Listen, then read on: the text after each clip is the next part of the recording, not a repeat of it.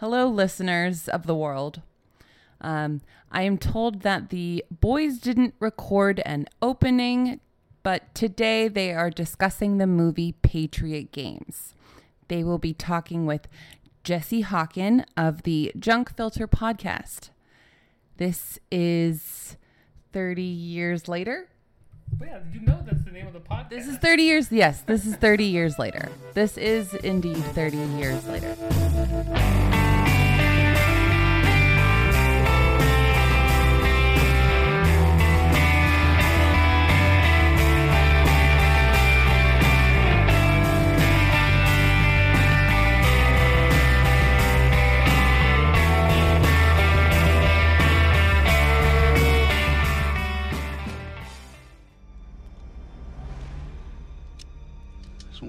Won't be like anything you've ever done before, little brother.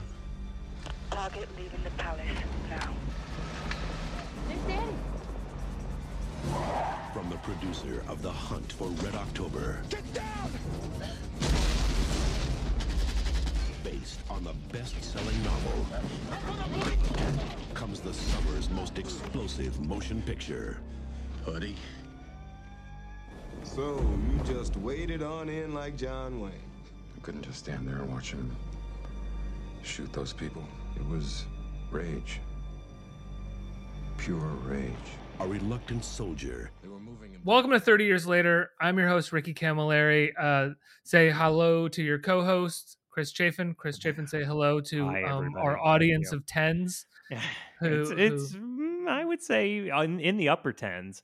upper tens. That's pretty good. That's pretty good. And uh, uh, today we're joined by um, someone of a much, far superior podcast than Oh, us. please. Uh, Jesse Hawken of Junk Filter Pod. Jesse, thanks so much for being here. Thank you for having me. I've been on your show before, and uh, don't sell yourself short, guys. This is a good show. Oh, thank, you. very much. Thank you. Um, you. have been on. You are a returning guest. You're one of our few returning guests. Um, not because we don't invite that many of them back, just because it hasn't happened. so don't get cocky. Um, but today we are talking about. I have to be honest, a movie that um I found God. um particularly boring, but uh it's just especially not my bag. But it's Patriot Games, starring Harrison Ford, directed by Philip Noyce, and uh, based on the Tom Clancy novel. It came out June fifth, nineteen ninety two. Um, Samuel L. Jackson is in it. Sean Bean is in it. Anne Archer is in it. Uh, James Earl Jones, Richard Harris, a young Thora Thora Birch, Birch. Yeah. is correct. Um, my relationship uh, with this movie is that I remember my dad liking it, and I Sure, remember Yes, good. I, yes. I remember my dad reading all of the Tom Clancy books when I was growing up. And what I now know as an adult was that he was only reading those books because at some point my mother had said to him, Look, your son needs to do his homework, so you can't have the TV on. You need to be doing something in front of him that looks like you're doing homework too. And so he started reading books and he would read the Tom Clancy books because as soon as I left the house, he never read a fucking book again. and I would always, I would always buy him books for, as gifts because I thought he really liked reading and he never fucking touched them. Oh yeah, it's thanks, Rick. Yeah, It was yeah. very obvious in retrospect that he was only reading, which is a very sweet thing. He was only reading books to make sure that I uh, was doing my homework at the kitchen table while he read. And those are those are the memories of uh, that I have of these movies. What do you What do you guys got in terms of memories on Clancy and Patriot games? I want Jesse. I would love to hear from you, but I just want to jump in at the top and say how truly baffled I am that Ricky has this extreme negative reaction to this movie. I mean, the fact that you could like have um, a podcast where you're talking about 90s movies and this version of the 1990s is not what interests you is like just truly insane to me. This is what I this is the aesthetic and these are the memories and the world that I'm trying to capture every single time I press play on a, a movie for this show. And um so I'm just like like bowl I, Ricky you could knock me over with a feather. Well, Jesse, you go ahead. I'll I'll respond to Chris in, in due time. In due time. Patriot Games is a movie that I didn't give a shit about in 1992. Like I went to, you know, all sorts of summer movies and, you know, Unforgiven came along a couple of months after this. I was totally down for that, raced off to see it immediately. But Patriot Games uh, seemed a little um Paramount made all these movies in the mid 90s that were like the movie equivalent of books that you would get at Hudson News on your way to catch a plane Yes. you know uh, uh you know sort of like uh, literary adaptations but uh, what they would do is that they didn't really have a lot of respect for the actual literary property they would you know they bought patriot games to make a movie out of it because of the big success that paramount had with another studio picture based on the kind of book that you'd read on on an airplane the hunt for red october which was a giant hit uh and we can get into the the casting controversies that uh, Oh, yeah. came along with patriot games Great, great but stuff. but um this movie just held no interest to me it seemed like a movie for dads about you know cons- with a sort of a conservative streak it was also a sort of anti uh, ira movie from the looks of it so i just didn't as an irish Wow. person i didn't really want to watch it and it just looked like um glossy uh mindless uh, summer blockbusters at an age where I wasn't at all interested in those. I was, uh, you know, combing the depths of uh, arty films and things. So something like Patriot Games seemed too dad, you know, too square. Mhm. That's so kind I, of I wound up watching it on television like everybody else because it became a dad core classic on cable.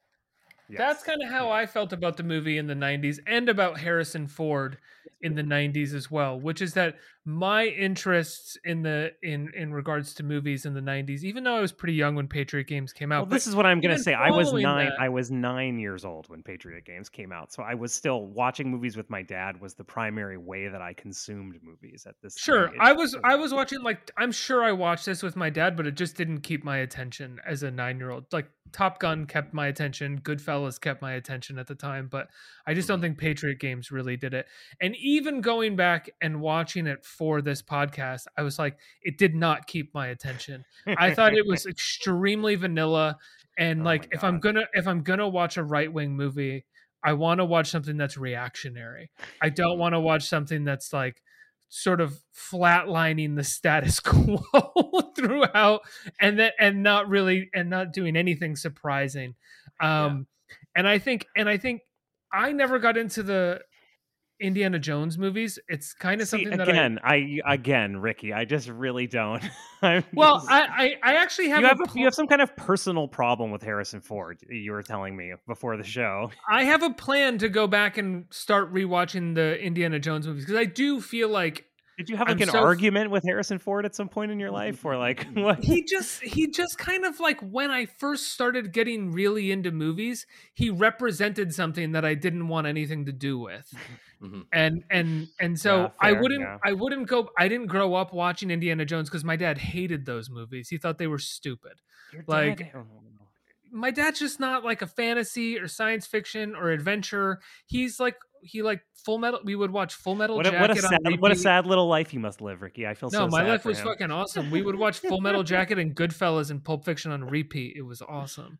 Uh, but like Indiana Jones, he would be like, "This is dumb. What is this big ball?" like, you know, he would like hate that. Sh- he would hate that shit. Now, now I feel like I could go back and watch it and and and probably enjoy it because it is Spielberg. And the older I get, I really like watching Steven Spielberg movies.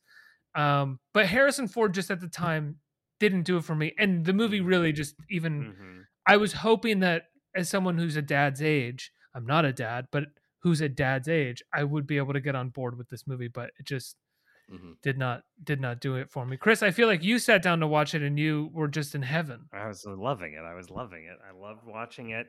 It was it's a movie that like I say I I think you know I can't ex- but if if I'm being honest with myself, I think I've always aspired to be like a 1990 rich doctor who lives in Connecticut. Like I think my entire life I've been trying to become that person and I have not succeeded. But in my own little ways a little bit, you know. But like this is just the world that is so interesting to me. This world of like really rich, you know, prof- super competent professionals who live on like a cliff somewhere in the Northeast in some kind of mansion and have, you know, they have a grand piano in their living room. And like, this is like, all of this is fascinating to me. But that's Malice, and I like Malice. with Alec Baldwin, who Yes, uh, I- was replaced by Harrison Ford as Jack Ryan. right. So the story is that like Baldwin was going to do Patriot Games, right? But the studio apparent like initially it was like, look, if, if we want to do it at this date, so, and you're scheduled to be on Broadway, so either cancel your play or you can't do the movie. And he was like, um, I'm not sure what I want to do. And they're like, oh, sorry, you're out. Harrison Ford is in because Harrison Ford had been wanting to do the movie, and they they all hated Alec Baldwin apparently. yeah. Well, I also read that John McTiernan, uh, uh, they, they wanted it to be a package deal, like you know, Hunt for Red October, huge hit. Let's get those guys back together. Let's get John McTiernan and Alec Baldwin. But McTiernan said he didn't want to do the movie because of the depiction of the Irish people and the IRA. yeah. He was opposed to it. So that uh, when he left, then that sort of changed the dynamic of of what Paramount was up to. Uh, I understand that Baldwin was indeed a headache when he was working on Hunt for Red October. Uh, Harrison Ford trumps him in terms of movie star sort of appeal. And so once Harrison Ford expressed an interest in doing this movie, uh, uh, that changed the whole equation. He was a bigger movie star, and uh, Baldwin, I guess, wasn't worth the headache. Baldwin was like a from from what I understand, once he reached like the uh, the cusp of stardom, nearing the cusp of stardom, he immediately became a headache. Right? Yeah, what was- that's that's the stories that I that, that I feel like I've read on numerous movies about him. Mo- numerous movies that he starred from like 90 91 to like 95 Yeah, like what was It that awful like- movie we did? The movie where he met Kim Basinger. the, The marrying Marrying man, Man. Yes, Oh, apparently he s- was like a nightmare on this movie. This Yeah. Have awful seen- movie. have you seen that movie Uh, no. Oh my god, Um, dude. Was it awesome? i you kind of can't believe that it exists Yeah. it's it's a movie where everybody is performing like they're in Grease, but Oh no one God. sings. The movie's so like you're narrated like, why by are Paul- we acting like this? The movie's narrated by the Paul Reiser character, who is not really the main character, and he keeps saying stuff like, "Me Oh, and the boys loved going out on the town." you hmm. know, No, but do you remember the one thing about the Reiser character? He's like his thing is that he's a gambler in the movie, and so that every time he like does a voiceover, he goes, "The odds were ten to one that he was gonna get with her that night. The odds were five to four that they were gonna break up again." Like every time he does a voiceover, he Oh he does the odds, and it's like so annoying. Was all that voiceover to sort of paper over the editing trouble with that movie? I guess I think. I don't think so. I think it was Neil Simon being like, Oh, yeah, you know, yeah, yeah. elderly, elderly and cute in 1990. yeah. Yeah. But And, um, supposedly him and Basinger would like wouldn't come to set. Like he punched out a camera. They would be like fucking in their trailer all day and wouldn't leave, and like you know getting in arguments with everybody. And that was on the fucking marrying man. So Mhm, mhm. yeah, he and I saw The Shadow, the Russell Mulcahy Oh, film yeah, I with saw him. that. That was Oh, kind that's of a that's Russell non-event. Mulcahy, I believe so. And it's no no. There's nothing worthwhile about It's it. a, sort of a non-event, you know. It's Alec Baldwin doing his like great, you know, voice uh, and sort of priding himself on it. But uh, it's sort of a seen it all before. Uh, I'd say movie. it's a movie for children. I would say. yeah. But Mulcahy at least had a had an eye, right? Like Mhm. Highlander is a beautiful movie to look at, even if it's pretty silly. Yeah i mean, I was a Mul- Mulcahy uh, completist, so I had to go see The Shadow. I think Have you- Penelope Ann Miller was the female lead. Uh, they they Ooh, tried yeah. to make her a movie star for several years in the '90s. My mom was a big Cop. fan. My mom was a big fan of the, the Shadow from her own childhood. So we watched the sh- the Shadow movie more than once at my house as Yeah. a kid. Yeah, Yeah. What's the Mulcahy movie with Dolph Lundgren? That's a, that I've that I've heard is is pretty great. Have you seen that? mm. Where he's Uh, like a name's not ringing a bell right now. uh Lundgren's like a sniper, but I've seen I've seen some clips of it, and it's like Mulcahy got a B movie budget and was like, "I'm gonna do whatever I want with the camera," and it's like it's kind of gorgeous. I'm a big fan of Highlander 2: The Quickening, uh, but I prefer the actual butchered studio version to any uh, re- recreations and rebuildings of it. I've actually It's haven't so seen the quickening. It's so funny. Oh, um, so I have I don't remember having seen Patriot Games or Clear and Present Danger at all growing up. The the story of this movie. Well, Chris, I'll let you go over the story of this movie because you know you know it much better than me. I think. Well, yeah, it's interesting because a couple times, Jesse, you've mentioned that the movie being, you know, it's it, it concerns uh, the IRA and IRA affiliated terrorists and people having problems with the depiction of Irish people or or you know but I think what's actually one of the really interesting things about this movie is that it walks this kind of tightrope um, that usually you see associated with Russia after the fall of the Soviet Union, where they're very careful to say that the bad guys are not in the IRA. They are too extreme for the IRA and they are doing their own thing. And the movie is this is one of the dynamics of the movie is like we're watching like Sinn Fein press conferences and seeing like just backroom discussions. And then, in fact, one of the first things they do is murder other IRA people. Mm-hmm. So I actually thought it was usually what you see is, you know, you just want to make the Russians the bad guys, but the Soviet Union doesn't exist. So you're like, oh, it's like a, a rogue Russian. But this movie is applying that formula to Irish people, which I think is exactly because there was actually a huge amount of support for the IRA in, in, America, and a lot of the money for the IRA came from America. So this movie didn't want to alienate everybody.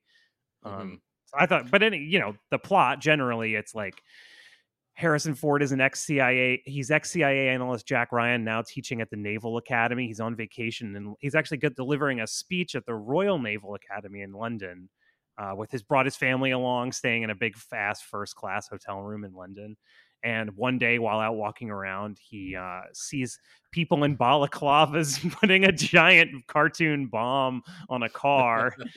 and he runs over and tackles them and shoots them. And meanwhile, his wife and daughter are cowering I in the was, corner.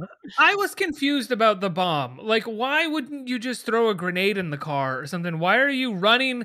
Like, if you're, I, I have always imagined if you're going to put a bomb on a car in an area that nobody could see it's so you can then leave the premise and then when yeah, the right. bomb goes off but i guess they want the bomb to go off so that they can have like a they can just start shooting and it's chaos after the no, bomb i think it's like. they want to but kidnap even then, they want to kidnap the person they don't want to kill them which they don't explain in the movie at all until like much later there's just a couple times where one of the bad guys goes no we need him alive you can't ransom a dead body so like retroactively you have to assume that's what's going on in the right beginning. they kind of say that in the climax of the movie during when they're during the uh the siege of the house one of them is like we need the royal we need him alive and i was like I, and I think because I wasn't paying attention too much by that point of the movie. No offense to like a podcast that we're doing about the movie, but I was kind of like, aren't they just trying to kill Harrison Ford now? Like, isn't shouldn't shouldn't this just be I them mean, trying exactly, to kill? Yes. Why is there a why is there another plot like another hat on well, this? Like, I guess originally originally the plot of the book is that it's Prince. The character is Prince Charles, and so they replaced Prince Charles with some other random made up person. So I think mm. when it's Prince Charles, it makes a little more sense that they're like kidnapping him to do some kind of like Black Mirror style humiliation of him, you know, or ransom him or something. But when it's just some faceless, they're like, oh, it's the Queen's cousin. You're like, yeah. who fucking cares about the Queen's cousin? It, this was one of the many things that Tom Clancy was upset about uh, about the adaptation was that they basically kept the basic uh, structure of Patriot Games, but changed all the points that Clancy was trying to make. This movie depicts uh, the IRA as being, uh, you know, targeting the royal family. And so I think Clancy wanted it to be a direct thing where, you know, he's trying, the IRA are trying to kill Prince Charles. But right. you can't do that in a movie like a Paramount Pictures. Like they can't have like a Prince Charles, uh, somebody playing Prince Charles. Like it's just too, um, it's too op- it's a combination of obvious and it's also you know bordering into trademark violation material, right? The royal family might not agree to have to have their uh, exploits depicted that way, especially Prince cons- Blarls. They're going to. But especially if you consider that there was indeed an IRA attack on on the royal family in the late seventies when they blew up yeah. Lord Mountbatten. You know, yes, so yeah. so they tried to mirror it in this movie by having uh, Lord Holmes. I guess they were trying to come up with some British name and they thought of Sherlock Holmes. And he's supposed to be the Secretary of State for Northern Ireland and a cousin of the Queen. He's played by James Fox. Um, but yeah, I mean, I, it's this is a very good point because for the rest of the movie, they're whenever they're trying to attack the royal family, they're trying to get a hostage. But at the very beginning of the movie, they're trying to blow up his car. I didn't get a sense at the beginning that they meant to kidnap the uh, Lord. I thought that they were trying to kill him. Well, one of the main things in England is that you blow the doors off of cars. I don't know if you're familiar with this. This is a big thing in England. You know, you're yeah, you only are supposed to blow the bloody doors off. And then so I you I guess that's what they're doing. They're putting the little it's because it's a tiny bomb and you just this is so much retconning. I'm doing so much work as a viewer, but it must be some kind of armored car that they put a tiny bomb on to blow the doors off and then they're gonna like And pull they'll the guy. catch them out. Right. Yeah. It Yeah, does not right. blow the doors off. It blows the car up. Though. But that's Yeah. uh, that's a different car. The f- first car they blow up, and then there's the Royals car that they're trying to like. Okay. again, again. Yeah. I think I, I, I, there's a lot of. uh Again, this is pointless. I shouldn't be doing any of this work, and it's boring to listen to. So you know, Well, it's not that it's boring to listen to. I think this is why I tuned out of the movie pretty quickly because it was kind of like, who who are they going after? Why are they doing this? What are they blowing up see- right now? Like, why can't this just be like a little? Why can't this just be a little more clear? But you see, this is because this is not what is happening on the screen in this scene. It is not. We're not. eh, We're not supposed to be involved necessarily in the details of the attack. What we're watching is the world's most capable executive and best dad, i.e., every viewer of the movie, every 40 plus like vice president who's watching this movie, heroically defending their family and not even their country, somebody else's country. Yeah. Um, I mean, It is true- it Americans do. yeah, it- but this it is is what we're watching. It is true how much how much Harrison Ford looks and feels representative of blue blood class and like Mhm. uh, blue Yes, blood yes. dads in America and in the 90s. This is And, what like- I love. I love movies by I I love movies that are for rich 50-year-olds. Like I think it I think they're very interesting in the messages they're trying to send to people. and I think I think it, one of the smartest things he does with his performance that 50 year old rich dads really relate to is that even when he's fighting well, he looks like he doesn't know how to fight. right? Like there's a like right at the beginning of the movie when he sort of like lunges at one of the IRA guys and like tackles them, he does it in a flailing manner where it looks like he doesn't really know what he's doing. He's just throwing himself into the situation to save people and it's going to be kind of messy. But it's not that messy. He still no he still like Yeah. takes him down with ease. It's just kind of a little more like arms flailing out to the sides like a silly 50-year-old executive.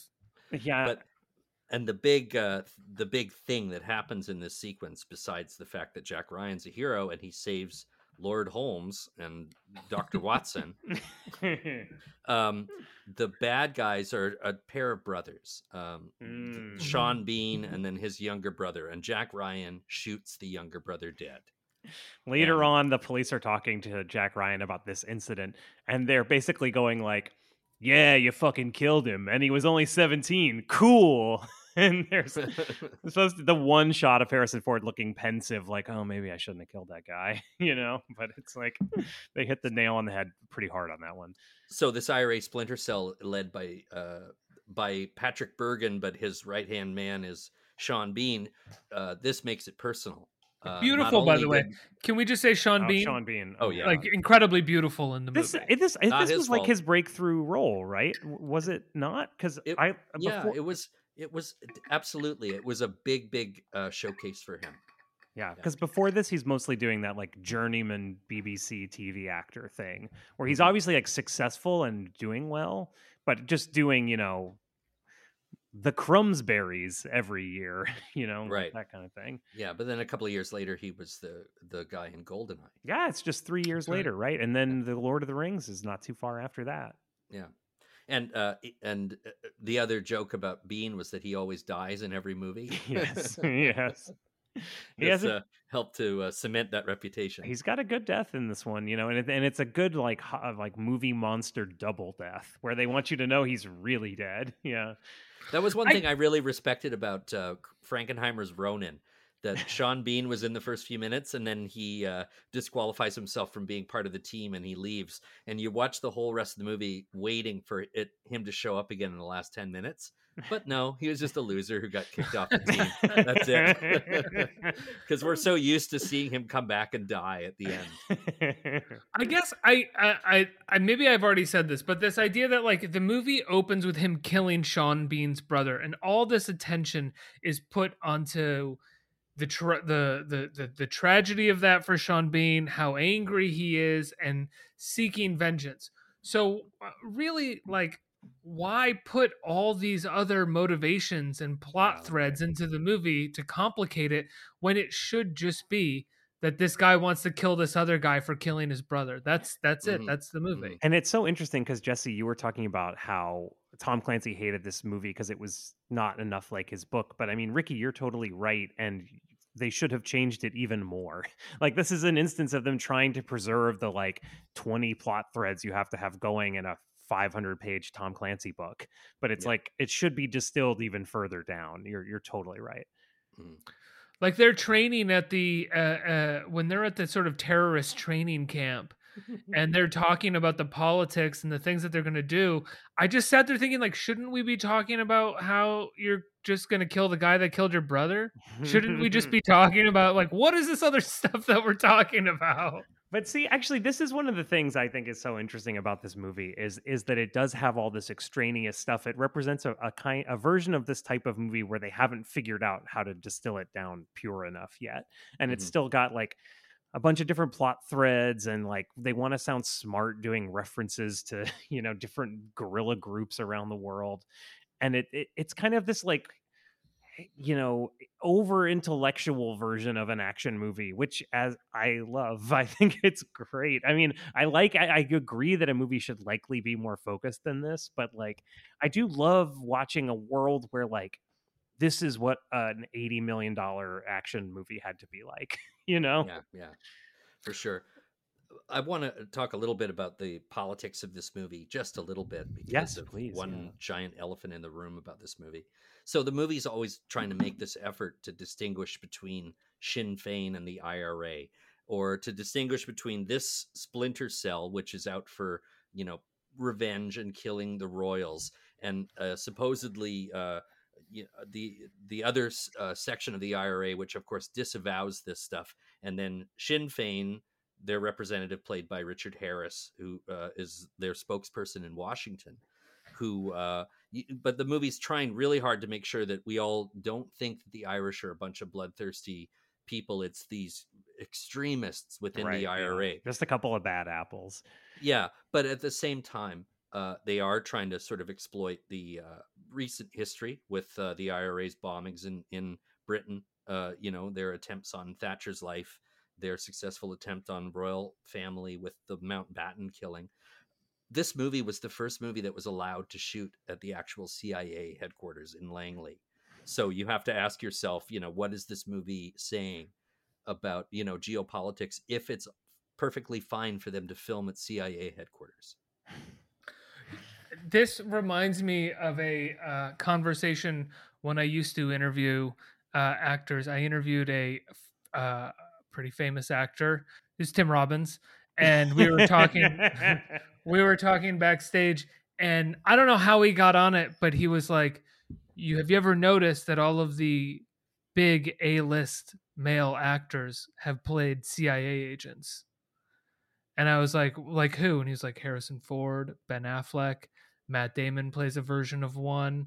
That that guy from The Office is playing one these days." And those are, and he was like basically uh, saying that the CIA, once you align yourselves with depicting them in a positive light, will take care of your career.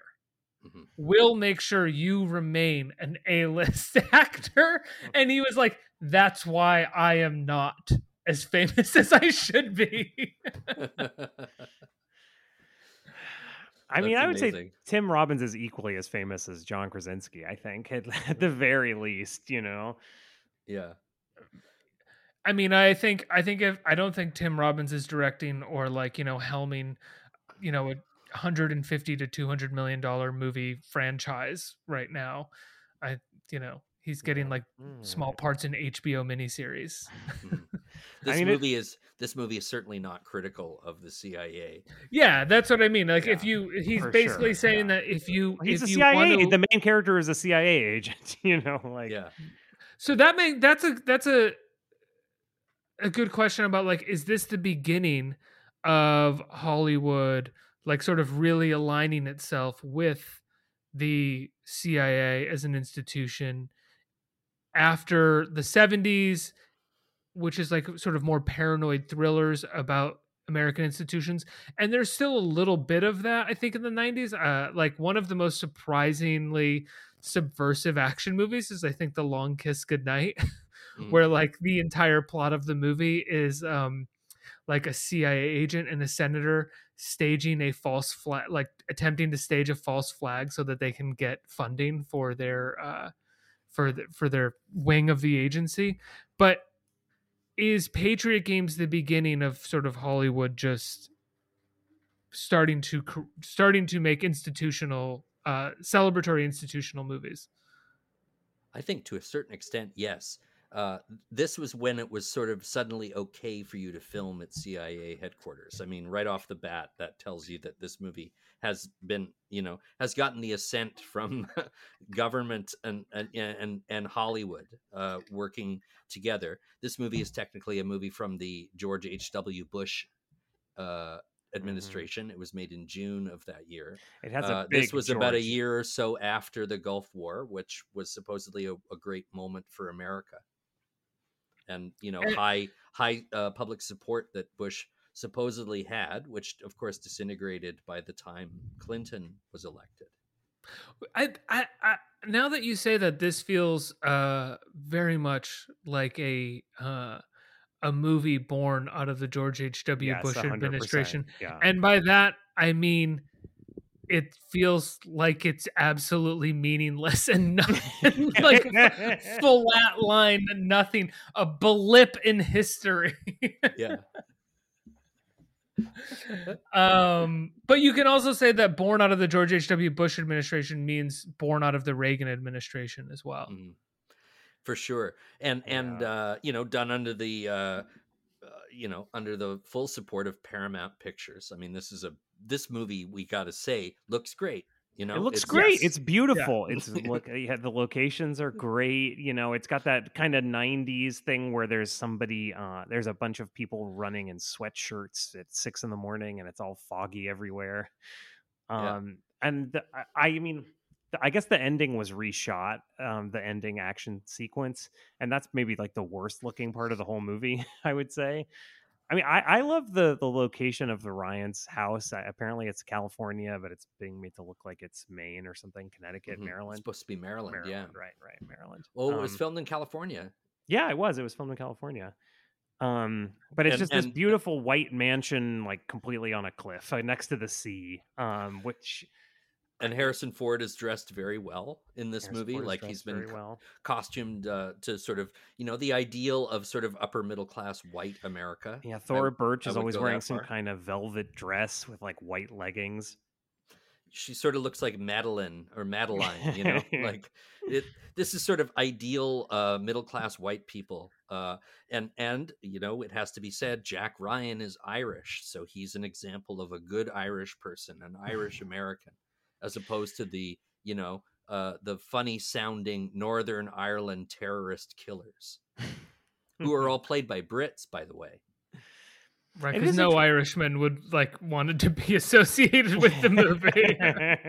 a couple of the UK cops are are Irish actors, and Richard Harris, uh, Right. who, who who you know, I he's very good in this movie in a very small role. Um, he's doing- the uh, sort of diplomatic uh, Irishman. Gerry, he's playing Gerry Adams, right? Basically. Yeah, he's playing a sort of like spokesman for and to make you know a preview of the future of Sinn Fein, who by the way just uh, won the local elections in Northern Ireland. Unimaginable outcome uh, at the time Patriot Games was made. And I think it's interesting, like, I feel like there was a focus on, you know, the troubles and on Ireland at this particular time in history. And then, of course, you know, they were resolved, question mark. in not too long after this. Um, but an it, uneasy peace, I would describe an it. uneasy peace, yeah. Although it is one of those rare examples people don't like to talk about of like Clintonite foreign policy achieving some unimaginable positive result that people just like pretend has always existed, but in fact was a going concern and a, a, a not at all resolved to the point that you could make Patriot Games as a big blockbuster, a movie in America, and everybody knew all about it. Mhm. Um, Well, in 1992, when a movie like Patriot Games was made, Gerry Adams in the popular culture was thought of as a, you know, uh, a thug in a good suit, you know, uh, yeah, like uh, a mobster, right? like- Like, yeah, yeah, like they didn't want you to like a guy like Gerry Adams. They said that he's got blood on his hands, etc. But a few years later, when the peace accords were finally signed in uh, in Northern Ireland, which was led by Tony Blair and Bill Clinton, uh, Gerry Adams was suddenly a legitimate politician and a man to be respected. These are all directives that are coming to you from the sort of high towers of neoliberalism. I mean, it is very interesting though because it's. I mean, that's what should happen when you have a peace uh, between a rebel group and a you know Mhm. some kind of overseeing. Is like, of course, the rebel group is going to have been painted as like terrorists and murderers, and then you have to legitimize them in some way. And because certainly lots of people have always viewed them as legitimate, and that's why they have support to be Yeah. doing the things that they're doing. Yeah. But it is like, I mean, Ricky, I would love to talk to you about this. Like, this isn't the North. Do you think, will you admit that Northern Ireland is a situation where, like, Clintonite, Blairite neoliberalism, like, demonstrably made the world a better place?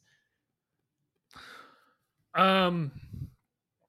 Uh, I'm gonna be a. Re- I'm gonna be. I'm gonna be a responsible speaker right now and say, uh, I do not know enough Oh, about the history.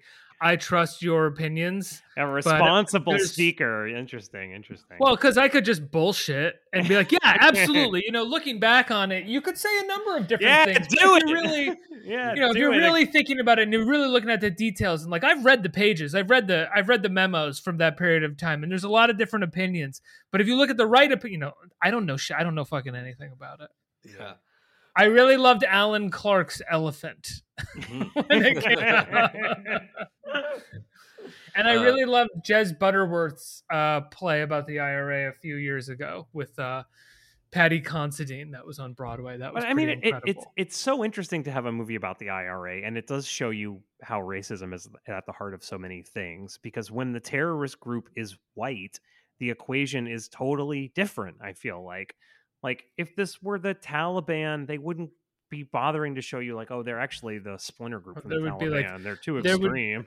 like in know? 1992 if the terrorism if the terrorism group wasn't white or russian there would be like no backstory yeah, right. concern about the, ne- the inner the Run inner with machine guns, you know. They'd be like, Yeah. ah, yeah that would pretty much be it it'd be like true lies yeah. Well, here's something that uh, I found uh, questionable about Patriot Games. Is there's a, there's a scene where the family is all sitting around uh, the dinner, the breakfast table, or something. Uh, this is after they're back home from that uh, you know weird action incident in in London. They're back in their beautiful home in Maryland, and Richard Harris is on the TV talking about uh, you know Mhm. the the attack and you don't really hear very clearly what Harris is saying because it's uh, in he's on the TV while the family are all talking, but he's making the sort of political arguments that the IRA made that you would hope would be heard more uh, at the time. The idea that uh, the IRA people are called terrorists, but the American revolutionaries were known as patriots, although Britain would have considered what was happening when America was liberating itself to be terrorism of its own you know and that that, that, that that's sinn féin's argument has always been that we're actually nationalist patriot people and not terrorists. Terrorists is not our Right. ultimate goal. It's uh it's unfortunate that it's come to this but this is not uh, our ultimate end. We want what you guys have in america. And I, that's, and that's interesting that they included it in the movie but people are talking over that dialogue And I want to be clear that, of course, I support the IRA, and I agree with, and I actually support I most wonder- terrorist groups, and that is honestly true. like, i wonder i wonder if they felt like they were doing the responsible thing. I mean, this is how I imagine uh, the conversation would be like, we have to include this. It's the responsible thing, but good God, this is boring. Like, can we put the Yeah. family talking over this or something? Yeah, like, yeah, come yeah. on. Like the, This- like there was like a shot like it, the first cut was shown to the studio and there was like you know 15 seconds more of clarity of the guy talking and some studio head was like oh god like politics but this is a movie that wants to have it both ways. Like they want to make a movie about an extremely political Yeah. situation, but they don't want actual political content in the movie. So the Well- IRA, the the ones that are doing all the terrorism, that's those are the extremists. Those don't really represent what the IRA really wants and what Sinn Fein is hoping to achieve politically. They uh, move all the sort of psychotic terrorism over to these bad apples, and uh, that's a very uh, shallow way of of uh, describing the aims of the IRA. The movie still What's in- wants you to think of them as the villains. what's interesting to me is that what you're describing in, in how the sort of terrorists versus the actual or the, the terrorists versus like what I think some would consider the actual people of the party it was in 1992 a kind of like right-wing depiction of geopolitical affairs but Mhm. what you're describing now is how like i think your run-of-the-mill liberal would describe some kind of terrorist faction or would describe palestine in some way like there are Yeah. good people there but they're like the terrorists they're just they're not you know they, They're they bad. They're they're terrorists they're bad bad, you know they're Yeah, doing bad right. stuff or they would Mhm. desc- they would describe it that way i don't think they would be able to um wrap their heads around like what Like it's born nice out of or what political gains are, are trying to be made Yeah, the movie night- insinuates, though, that, that that they're full of shit when they're saying that uh, they deplore this terrorism and that you know this is very unfortunate. And you have our sympathy. and this was the uh, people's understanding of Sinn Fein, right? I mean, and I think it was true. Basically, I mean, this was the deal with Sinn Fein is like they for they uh, pretended to be disassociated from the IRA, but of course, we're not disassociated from the IRA at all. Mhm. And the people in Sinn Fein were actively involved in the IRA, but it was it's important to have both existing at the same time, right? It's like a one group of people pursuing like this kind of political option that seems impossible, and another group of people, or the same group of people, aiding them by you know through this like extra you know guerrilla warfare means because they were you know being occupied by a foreign country that they wanted to leave. I mean, hmm you know. It, it's historically it doesn't work out well when people try to occupy other people's countries. Yeah. Um, and one other thing that I got to say about this movie in terms of the Irish content of this film is, uh, you know, not to get too far ahead of ourselves. There's a scene where uh, Jack Ryan's daughter and wife are in a car accident, and the daughter uh, is badly injured in this accident. It's also very unusual that you would see a movie that would depict the injury, serious injury of a child.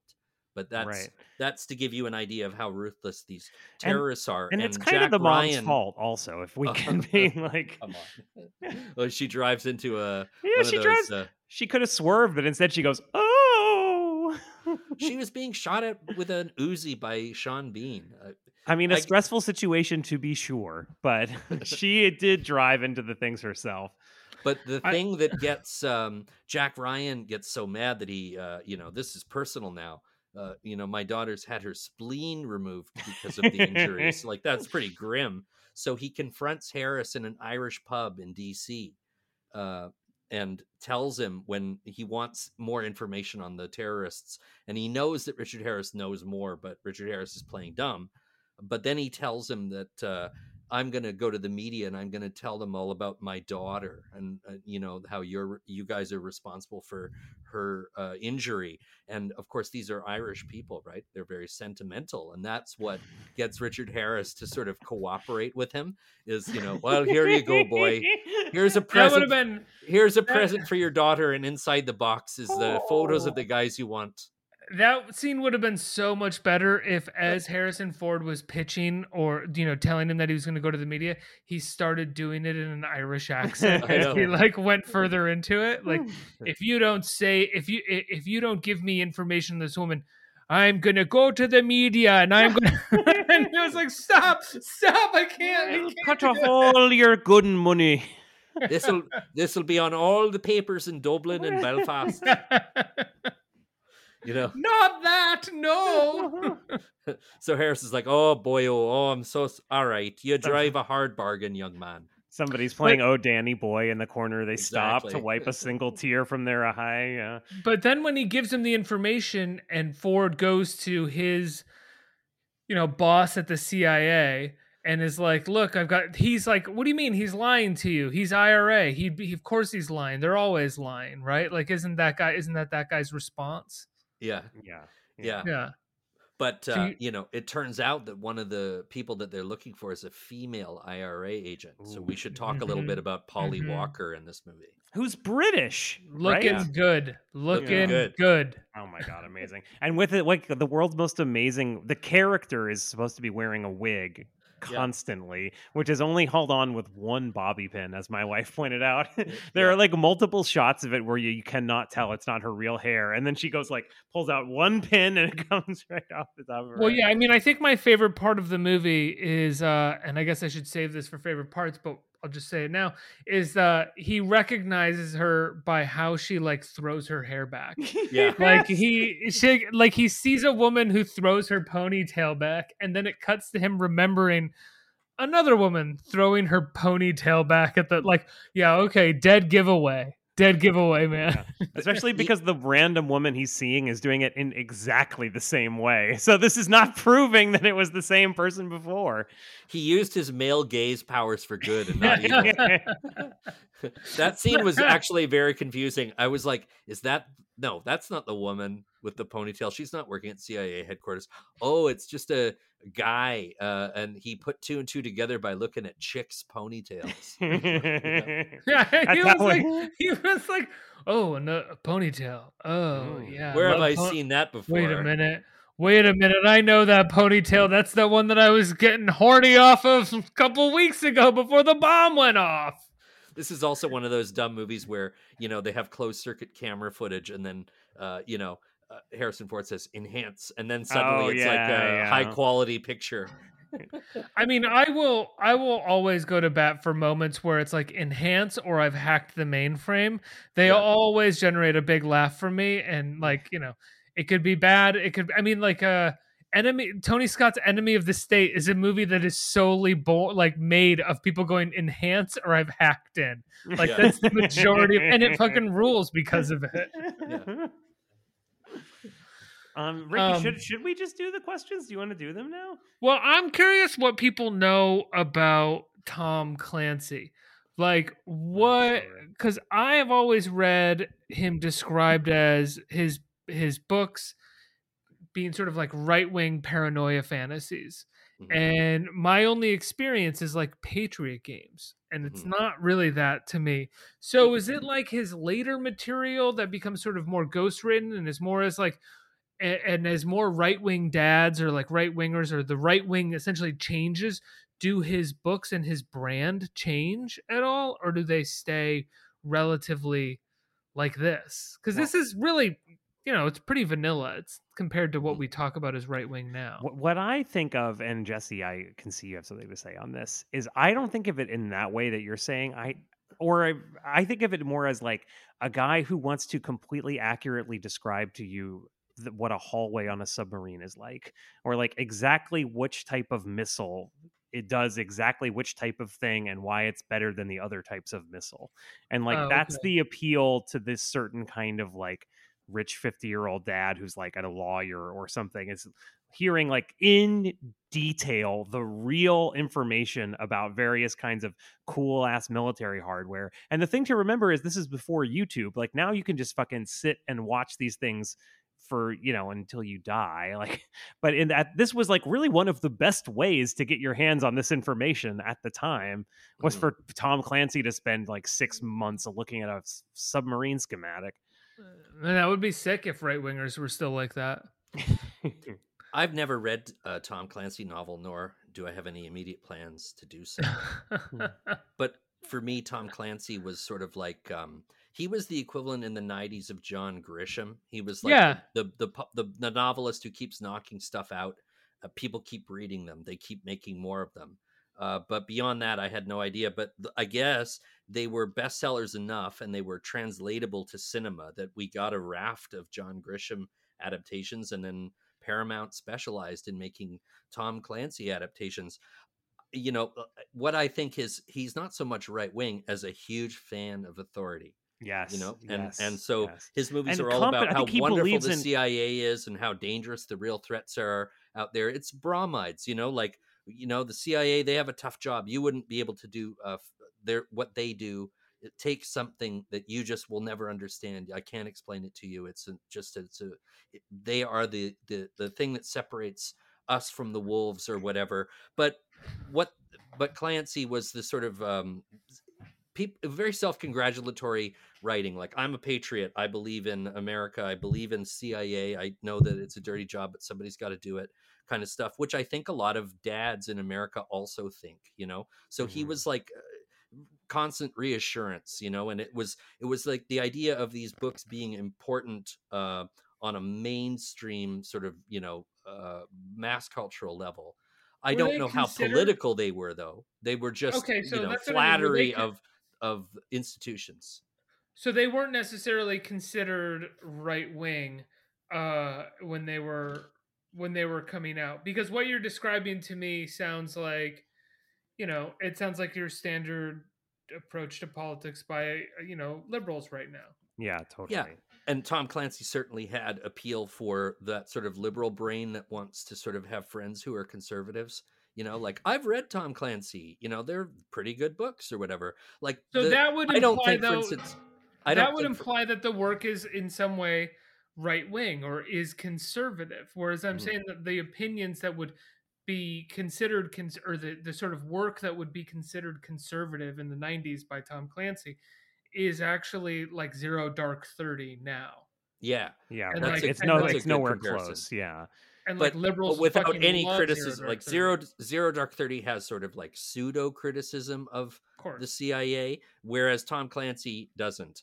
One of the more effective scenes in Patriot games actually is that strange scene where the attack on their the secret base in Libya is taking place, which we see from the Mm. perspective of all the uh, you know CIA uh, executives, where they're watching this attack happen on uh, infrared cameras from a satellite, and we just it's a very violent sequence that we see from a remove and from a distance, which I think was sort of the American ideal. You know, we've But got I to think- get these killers, but we don't want any blood on our hands. But we, you know, we're gonna yeah. watch this action take place. I totally agree with you, Jesse. But I think that the scene is critical of it. I think it's kind of about like the horrors of drone warfare. I mean, you can see that Tom Clancy has like a distaste for this kind of thing Mm-hmm. because we keep seeing Harrison Ford like like the one of the the first things that happen is that they engage you know they they shoot somebody with a machine gun and some guy is like eating an apple and he goes in the room and he goes well, that's a kill and Yeah. Harrison Ford looks over at him in what we're meant to see as disgust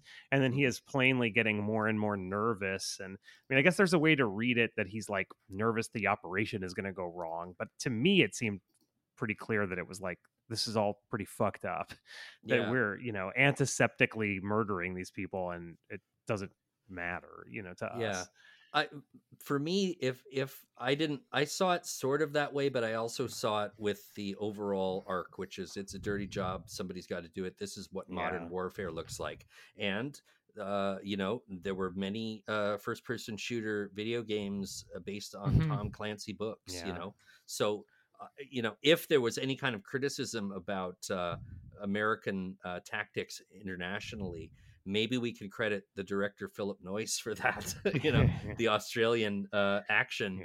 yeah. Uh, you know, he's a good action filmmaker. The stuff that works best in Patriot games are the suspense sequences. He's very good at making them. hmm there's some great shots in those. I mean, I thought of specifically when I was when when I was watching it was the shot where um the the guy at the Naval Academy tries to kill Harrison Ford and Harrison Ford shoots him and is holding him on the ground and then he realizes in the moment that he he needs to go check on his wife and there's like a close up on his face looking up and then the camera pulls back as he starts running towards the camera. And it's a great Yeah. shot, right? It's Yeah. great coverage that you actually don't. I mean, that's the thing that we are always kind of missing in movies that we watch now that are coming out right now is like, re- is coverage born out of really great ideas, right? Mhm. Like, how can I cover this scene in one or two shots versus just throwing five cameras around and, and seeing what I can cobble together. And N- Noyce has to do that in this movie. and he has to give you the uh he establishes where that sort of gunman is in relation to where ford is on the street and where ford's car is noyce is very very good at quietly creating suspense sequences by like laying out the terrain and then going through it with you Yeah, and that's Harrison a very Ford good scene where that that reflection, Yeah. the guy's reflection in the car windows as he's walking down the street, and then it suddenly uh, you, the the street is full of so much anxiety because we see him trying to he's trying to think of where can I go hide, you know, where can Yeah. I, and it it, it it it transforms this walk into you know, and again this is for the fifty year old executive, like suddenly your walk to your car from work is the most exciting thing that has ever happened, and it's a deadly game of cat and mouse, you know. Mhm, mhm. You're so obsessed with this this movie being just I like a it. I love uh, it. ju- just this this movie being like a, a an old an old wealthy man's yes, in I love it. like fantasy about like becoming a hero. Even Yeah. when it's that's what these that's what these things exist for is they exist for old wealthy men to imagine themselves powerful and good, you know. I just Yeah, keep yeah. thinking about the if that's what Harrison Ford was for everybody for for people for wealthy white men in the 90s like what the movie What Lies Beneath meant for all of them like they were all just kind of like what if my wife was dead yeah, wouldn't it be great? and haunting me yeah. um so Did- uh oh go ahead Jesse did you guys ever see um the follow-up the second one with harrison ford Oh, yeah, clear and sure. present Yeah, danger yeah. it's an improvement on this movie same director uh same some of the same cast i don't remember if Anne Archer shows up again though I believe she's in it according to It's- Wikipedia It's Yeah. funny because that movie is better both at the action stuff and at the boring office CIA stuff. yeah Like you would think that that movie came out first because Harrison Ford just seems like kind of like a, an analyst at the CIA, like a nobody, you know. yeah which is great. I love it. I love the vibe of that movie. Yeah, and and the action is bigger. It's famously got the like uh, bazooka to the jeep. You know, like amazing shot. I remember Mhm. seeing something about that on Entertainment Tonight when I was ten years old. You know, like Yeah. The the Clear and Present Danger was nominated for uh, an Oscar for best editing because of how good that sequence is. And the other strange thing about Clear and Present Danger is that it was super violent. It was about as violent as Patriot Games, but it got a PG-13. I don't understand. You know, you know what it is that I'm just realizing about these movies and about Harrison Ford is that I think that there's no irony in them, which sometimes I would really embrace and enjoy, but I it, they kind of flatline for me for that Yeah. reason. mm, Like one of the reasons that I'm willing to go back and watch Indiana Jones movies is that I get a sense of irony from from from those movies. Uh, and this, I just found it to be. I found Patriot Games to be kind of a flat line in terms of tone.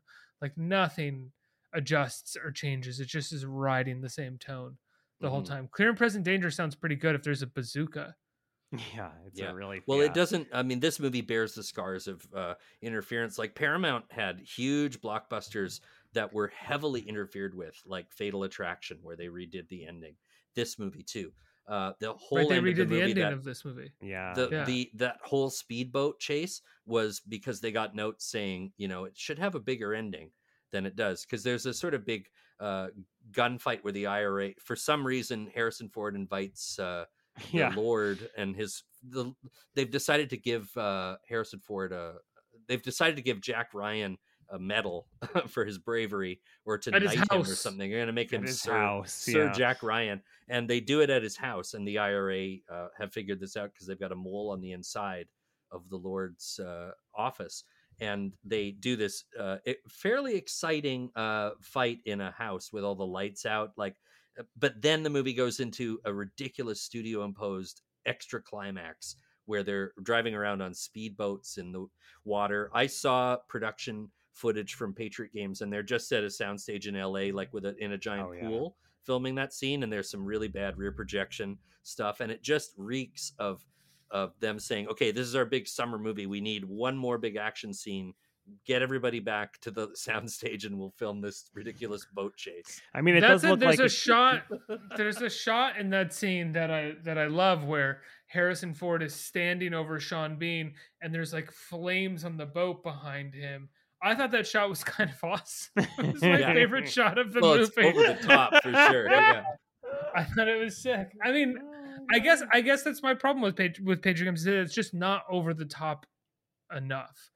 And it, like if I'm gonna watch an action movie, I, I want a fucking action movie. Yeah, like Clear and Present Danger has a big suspense sequence involving fax machines with uh, yes, Harrison Ford and and, Henry. Great. It's great. it's great. It's uh, he milks as much uh, action and suspense out of dueling faxes that you could imagine any action film. Like that's how you know he's a good action filmmaker is if he can make dueling fax machines seem very exciting.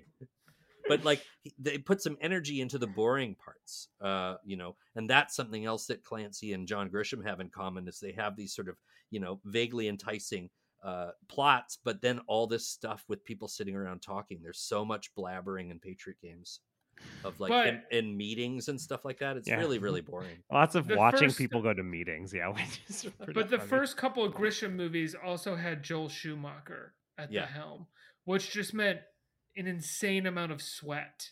Yes. so they were visually interesting to look at. I didn't think, for the most part, Patriot Games was all that interesting to to, to look at. Sometimes it, there were some great shots because it was a '90s movie, but overall it was like pretty bland. Handsomely mounted would be uh, my nice way of describing it. Like That's very like nice. it- like Harrison Ford walking around on his property in Maryland looked like uh, an ad for you know men Oh my god, yeah. high end men's clothing in 1992. Yeah, like I follow an account that um Instagram that just posts pages from the like J Crew catalog from the early Yeah. '90s. Like, Yeah. yes, this is that total kind of a J thing. Crew. Yeah, like people like and and i guess you know to a certain extent certainly in the 90s a lot of popular entertainment and culture uh, showed people how to behave you know? Yes, Like- yes. like a show like friends is like this is how you're supposed to be with your friends. Uh, so patriot games is like this is how you're when you're a 50 year old man you have to dress like harrison ford in patriot games You have to do anything to protect your If- family. i'm a dad and i would do anything to protect my family and harrison ford's sort of my role model. Sort of But like also- john wayne for uh for uh, Yeah, modern for, people like, in the 90s for like yeah investment bankers. There's even a scene where he like has a glass of whiskey and falls asleep at his desk. Just like Yes. me! Just like me! But isn't there something like I mean the cowboy movie or just John Wayne in general, as right wing as he was, and those movies were, there's something inherently like more fascinating about a cowboy, about like, you know, a green beret, or about the characters that John Wayne played versus a CIA analyst who like kind of gets involved in an action thing No, in I like mean, an action See, plot that uh, doesn't really Ricky, I, I definitely disagree with you. I love that this movie is about like a minor functionary who somehow gets swept up in something bigger than himself. And I think that's one of the things that's better about uh, Clear and Present Danger is that he seems even more like that. He just seems like a regular guy going to his job, which just happens to be at the CIA. yeah And then he gets pulled into some kind of crazy scheme in an almost Hitchcockian way, you know? Um, I love it. I love it. But I with love it. irony of Hitchcock. Like North by Northwest is an extremely funny movie. I guess I just always, and I think I'm still this way. I was always just a bigger fan in the 80s and 90s of the like big dumb action stars. Like give me the Commando or the Double Impact. Mhm. Uh, you know, and I and, and I was on board. Like if I'm gonna watch an action movie, I wanted to really swing yeah for the No. fences in terms of stupidity. I would Yeah. love to see some wimpy minor people succeed. You know, that's like it makes me very happy as a wimpy minor person. It's really exciting. Um, so uh to close out the episode, we ask uh three questions, Jesse. You've done this before, you're familiar. Yep. Um, but I didn't email you them, so Oh maybe you God. forgot. And it's a I, huge I fan on can my part I can every deal with anything you throw at me. Okay, great. So the Wow, first wow. question is very simple. It's just, you know, what was uh what was your favorite part of the movie? This time watching it, uh, I had to laugh at the scene where um, Polly Walker, her terrorist, is in negligee and she's uh, on Hmm. top of the sort of nice guy IRA guy who was trying to stop them from uh, carrying out further reprisals. He was the good guy, and so they have to eliminate him. So she's having sex with him in what appears to be the upstairs room of this pub in Ireland. Yes, yes. And I wrote in my notes, uh, naked male clothed female. I Like, know, that's- yes. that fetish thing. Oh, yeah, You, yeah. you never really see uh, the naked man and the woman wearing clothes in movies. And uh, then she double taps him uh, with a gun and then pulls her wig off and and Patrick Bergin pulls up uh takes her for a drive away from the pub and I was like this is so funny. Like it's just uh, like so, great. funny that they they had to make the female IRA agent a sexy babe. But you know this would have this would have entertained me in 1992 it's like yeah i remember polly walker from that movie but the scene that i'm talking about is that scene so mm. sleazy anyway good for good for them Oh, it's Chris, what do you got? Yeah, I mean, there's a couple things I do just in in line with what you're saying, Jesse. Like, as a this is a great movie for a silencer double tapping somebody in the head. Like, that's a, it's something I personally love to see on film, and I think this movie gives you a lot of it. You know, as a kid, I was really obsessed with that when I would play with my like GI Joes. They did a lot of you know silencer double tapping you in the head. Uh, and as I have played video games throughout my life, it's one always always what you're shooting for is Yeah. to silence or double tap somebody in the head. Great stuff. Great representation of that in this film. Um, but I mean, I think in a kind of zoomed out way, one of the things I really like about this movie and and it's kind of a Tom Clancy thing in general, I I think. It's it conjures this world of competence where everybody is very good at what they're doing. The good guys and the bad guys. There's even a scene where it's like they've had this kind of first hint that Harrison Ford's family is in danger. And there's a crew putting a security system on his house. And they have a, a shot of one guy like up on a kind of veranda tossing a tight coil of wire down to somebody who like effortlessly catches it. And it's like in the in the world of Tom Clancy, even the security system installation guys are the fucking coolest and best at they do. So focused and so capable. And I do think that's one of the big appeals of this movie and this world is it's like you just want to believe you live in a world where everybody is good at what they do and they're doing their best all the time, you mm-hmm. know? yeah dads and and and there's some dads out there watching this movie who do that kind of work in IT and things like that so they want to see their people represented properly Exactly. Or they're like, or, or they're like, God, I wish my IT guy was like this. like I need to get a fucking security system. Fucking guy comes over here, he can't put anything together. I gotta call his manager. Be great to just have someone come over and know how to do it. But I mean, I think for so long, like this has been my this was my worldview, and I think it's like diametrically opposed to a lot of other worldviews. You know, the the, the belief, the completely irrational belief that everybody is like really sincerely trying their hardest all the time, Mhm. which like obviously is not the case in the world. You know? yeah that's why we go to the movies Yeah. R- Ricky, what was your favorite part? Uh, I think my favorite part is when um, Harrison Ford and Sean Bean are in court, and Sean Bean is getting off, um, and they're like humiliating Jacking it in the Harrison middle of the Ford. courtroom, Yeah.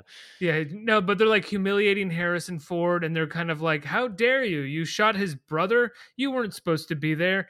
And it's like this sort of like remnant of of 80s movies Yeah. that is like you know the courts will not protect you and they're always going to let the bad guy off and A you're going to have to defend defense attorney. Yeah. I think I I think it just sort of was a like a remnant of movies past or like reactionary ideas of the past that like happened to make its way into this movie. But Mhm. again, like it's all good it does it doesn't really mean mean much because they find another reason to have to go after Harrison Ford rather than just the revenge plot that they've Yeah. set up in that Yeah. scene. Yeah. But I really like. I re- I really liked that moment. There were other stuff that I liked, but I that I, I think I had already brought that up. That was that was my my big part. Um, the other Um, question that we ask Jesse is um, this: What do you think the most '90s part of this movie is? And I think there's a it's a fertile area. hmm good question how what was the most 90s part of this movie Well, It's a tough one. okay I, mean, got I it. can go. Oh, you go ahead. Go ahead. the most 90s part of this movie was another strange scene my other favorite scene in this movie where they do an attack on Patrick Bergin's house in the countryside, the IRA decide that we've got to get rid of the squeaky wheel. So they show up at his house to kill him. But Patrick Bergin is sitting in his living room watching a music video from the 90s by uh, this band called Clannad. I was wondering who that was. It's amazing. Yeah, my The wife thought it was called- maybe Enigma. It was this band called Clannad, and I believe briefly the singer Enya was part of that band, but she's not involved in the song that's in the movie. It's called The Theme from Harry's Game. And I just thought it was so strange that uh, the movie stopped cold for this 90s music video uh, that was playing during, and then all of a sudden it turns into this violent uh, scene where uh, Bergin has to kill all the guys who are trying to kill him. But I was like, why are we sitting here watching this Clannad music video all of a sudden? That was super 90s. Yeah, and I actually think that was my favorite part of the movie. If I can backtrack, and it's the best. I think it's the best possible answer on what was the most '90s thing about the movie. But Chris, oh, what no, do you got? Ricky, of course it's that Harrison Ford is action dad. That was the, such Yeah. a major part of the 1990s was Harrison Ford being action dad. You got this movie, its sequel, uh, The Fugitive, and of Air Force One. Yes. You know, Yeah. this is this is a huge part of the decade, a huge force in, in the 1990s. This idea of Harrison Ford as the the dad the dad avatar. Um, I once heard that Michael Haneke used to teach a class on Air Force One as propaganda. Oh, yeah? yeah, I That heard that somewhere. I I don't didn't know. I don't know how true it is, but uh, I mean, it it rings true. It sounds about right. yeah, Yeah, for it- it's true. Ford was kind of a propagandist uh, movie star in the 90s, wasn't he? Yeah, we just sort of don't talk about it as propaganda because once again, it was well, we had like a Democratic president, so we didn't consider it propaganda, Mhm. Or at least It's- like you know the the media didn't. it's just what we all think. It's not propaganda.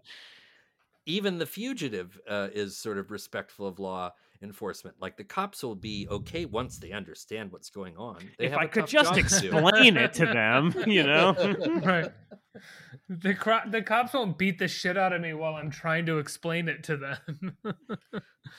um, most '90s thing uh for me, um, this is kind of a cop out, but I'm gonna say like Samuel L. Jackson in a supporting role. yeah. It's like maybe more of like an early '90s thing because by post Pulp Fiction, he wasn't in too many supporting. He was more like co-star at that point, but he wasn't the. He didn't. re- I mean, well, did Samuel Jackson ever really become the star of movies though? Not really. No, I guess not. Like I mean, gross. he's played the lead in a few movies, but not very famous movies. Not not nearly on the level of his supporting work. yeah, that's true. Like even in his Marvel stuff, he's never. They've never been. There's never been a Nick Fury movie, right? Isn't that his character's name, right? yeah, Nick Fury or Fury, something. Yeah. Yeah. Um, Um. uh, his character's interesting too because it's like he's supposed to be kind of Jack Ryan's boss at the Naval Academy, but he like demonstrably is younger than Jack Ryan. And I mean, in real life, Samuel L. Jackson is like six years younger than Harrison Ford. I know. but it was he- it was it was definitely like a role that didn't seem like it called for someone of his you know age and physicality. Well, this was on the this was on the cusp of Jackson becoming a much bigger movie star. Like he's he was starting to show up in supporting roles, but like he wasn't in conversations about the Oscars until about a year or so after this movie. Um, what I found funny is that uh, Ford and Jackson in this film, if you look at Harrison Ford now, he looks like a grizzled prospector. Samuel Jackson still looks like Samuel Jackson, but there isn't a major age difference between the two. I also would say that the most 90s thing about the movie, because what year, w- Jesse, you did an episode about Ghost World. What year was Ghost World? 2000 or 2001? 2001. Okay, so I'm cheating a little bit, but I do think Thora Birch is mainly a 90s act. She doesn't really do anything after Ghost World, hmm. Right? She's got this, she's got American Beauty, Ghost World, and that's it, right? It's true. I mean, she was she wasn't really considered a child star anymore. She was uh, by the time American Beauty came out, but she was in a bunch of uh, kids movies in the early 90s and she was a good actress.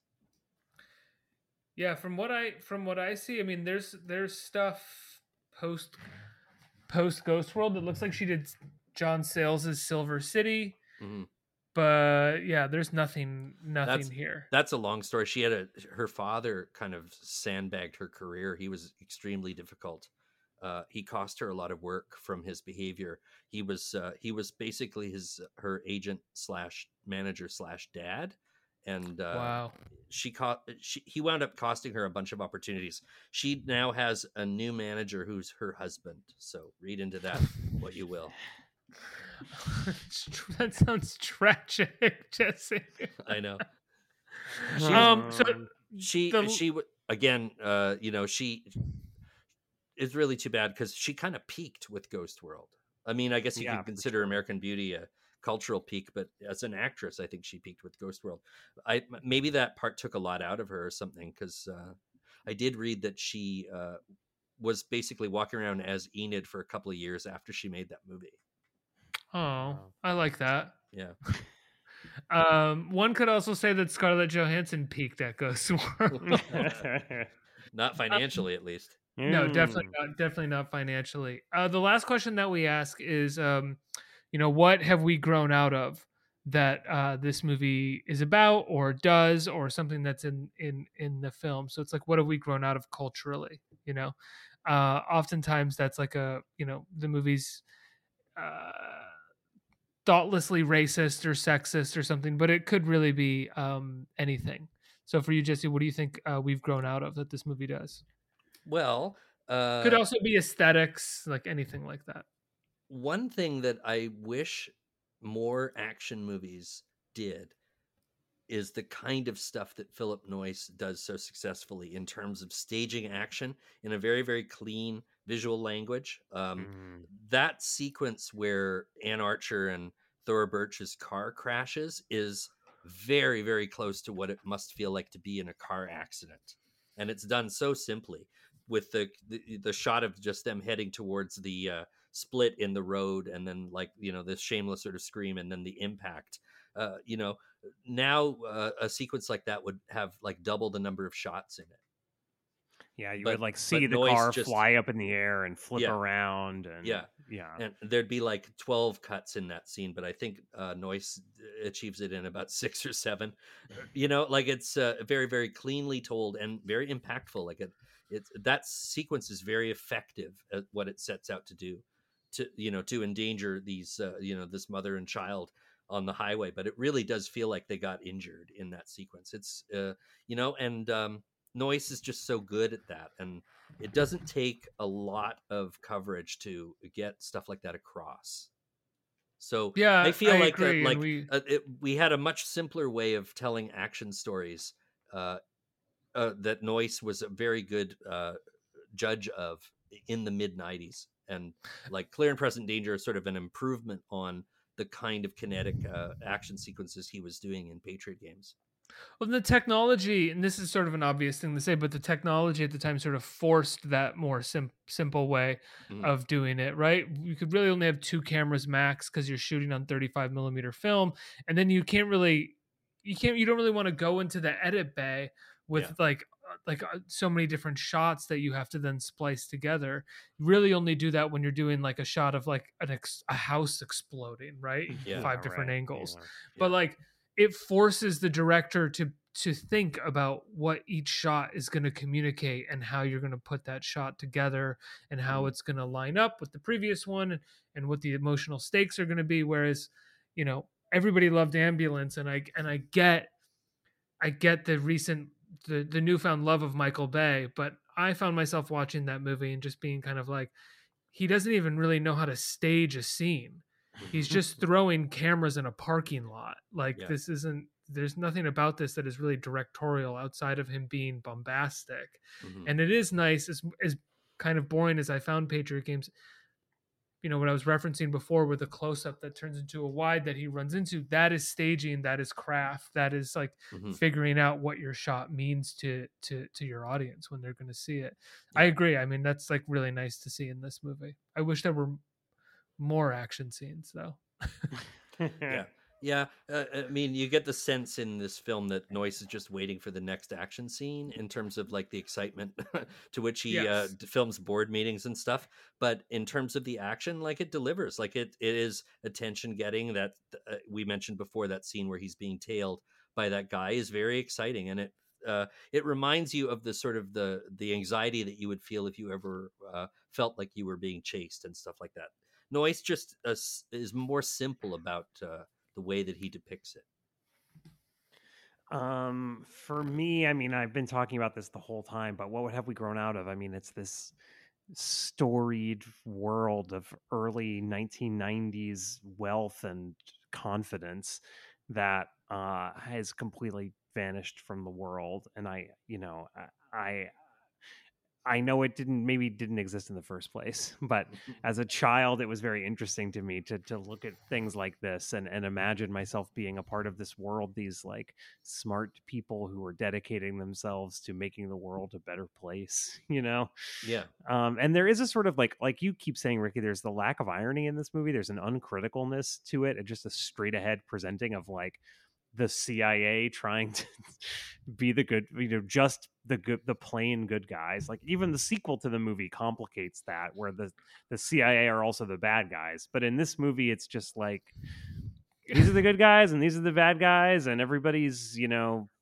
trying to beat the other guy. I don't know. It, it's it's fantastic, and uh, it's very. It's definitely we- gone. It's definitely gone. Can we talk about the end of the movie, the last scene of Oh, the yeah. movie? Oh yeah, where, So where which which is so fucking weird and like who gives a fuck why is this in the movie like it was it's like, a deleted scene that they decided to stick into the movie. Did you after even all. remember? It's a reference to her saying she's pregnant, which had happened so much earlier in the movie. I had completely forgotten it. It doesn't add to the stakes like ever, you know. i will say everybody is is good in the scene like It's everyone's cute. Doing everyone's doing something scene. sort of nuanced and cute and like Thora Birch is great in the scene but at the same time it like what makes it even weirder is that they're going is it a boy is it a girl is it a boy is it a girl what is it what is it and then Anne Archer smiles and then it cuts to the credits as if like what am I supposed to be like Yeah. oh we'll never know like I don't give a shit I can't believe I have to wait till the sequel to find out if it's a boy or a girl. That scene reeks of uh, notes that they got from preview screenings. It's like you mentioned that she's going to have a baby in the first forty minutes of the movie. What happened to the baby? We need a scene at the end. You know that moms, sonogram, yeah, right. moms are being dragged to these movies along with the dads. The, this is a movie for dads, but moms have to watch this movie too. Let's give them a little something at the end. I love the idea that like they they're looking at all the note cards from the preview screening and like every one of them from a woman is Yeah, just what happened, What to, happened the to the baby? baby? What happened to the baby? baby? I wa- wa- and my only question was it a boy or a girl? And then the screenwriter's like, that gives me an idea. Let's film. Lots of people Let's asking if it's a boy or a scene. girl, the baby. Wait, they're asking Or, what? like, what if it was done out of like animosity? Like some like they were like there's like is it a there's all these note cards. They're like is it a boy or a girl? Is it a boy or a girl? Fuck them. We'll do a cliffhanger. It'd be funny if, uh, I, I mean, I, I would have to watch Clear and Present Danger to find out if they ever answer the question. I wouldn't be surprised bet- if they don't. I bet it. No, I bet it's the fucking first shot of the movie. is like a little, like a blue room with a little baby in a blue outfit. You Yeah. know. Yeah, or you- it's like it- it, it's a doctor holding the baby and being like, "It's a boy." Like Jack Ryan Jr. come to the dinner table. Have you seen my son? Where is our son? he's got a little. He's he's holding the gun and he shoots the terrorist at the end. um, yeah, guys. Uh, uh, I think I think that's it. I think we did it. Jesse, uh, thank you so much for uh for joining us and uh, being on the show again. Really appreciate it. Thank you for having me. Wonderful to be here. Thank you so and so thank you for watching uh for watching Patriot games. How many times have you seen it? Who me? Uh, maybe Yeah. this was my second time. I watched it. On, Really? I watched it on cable in the '90s, and then I watched it again for you guys. Oh my god! Wow. Chris, did you just yell really in the microphone and then hear yourself and go, "Oh my god"? No, not at all. No, I meant it Oh, sincerely, what hundred looked- percent. sorry, No, that's what it looked no, like. no, I don't. I have my monitor turned on.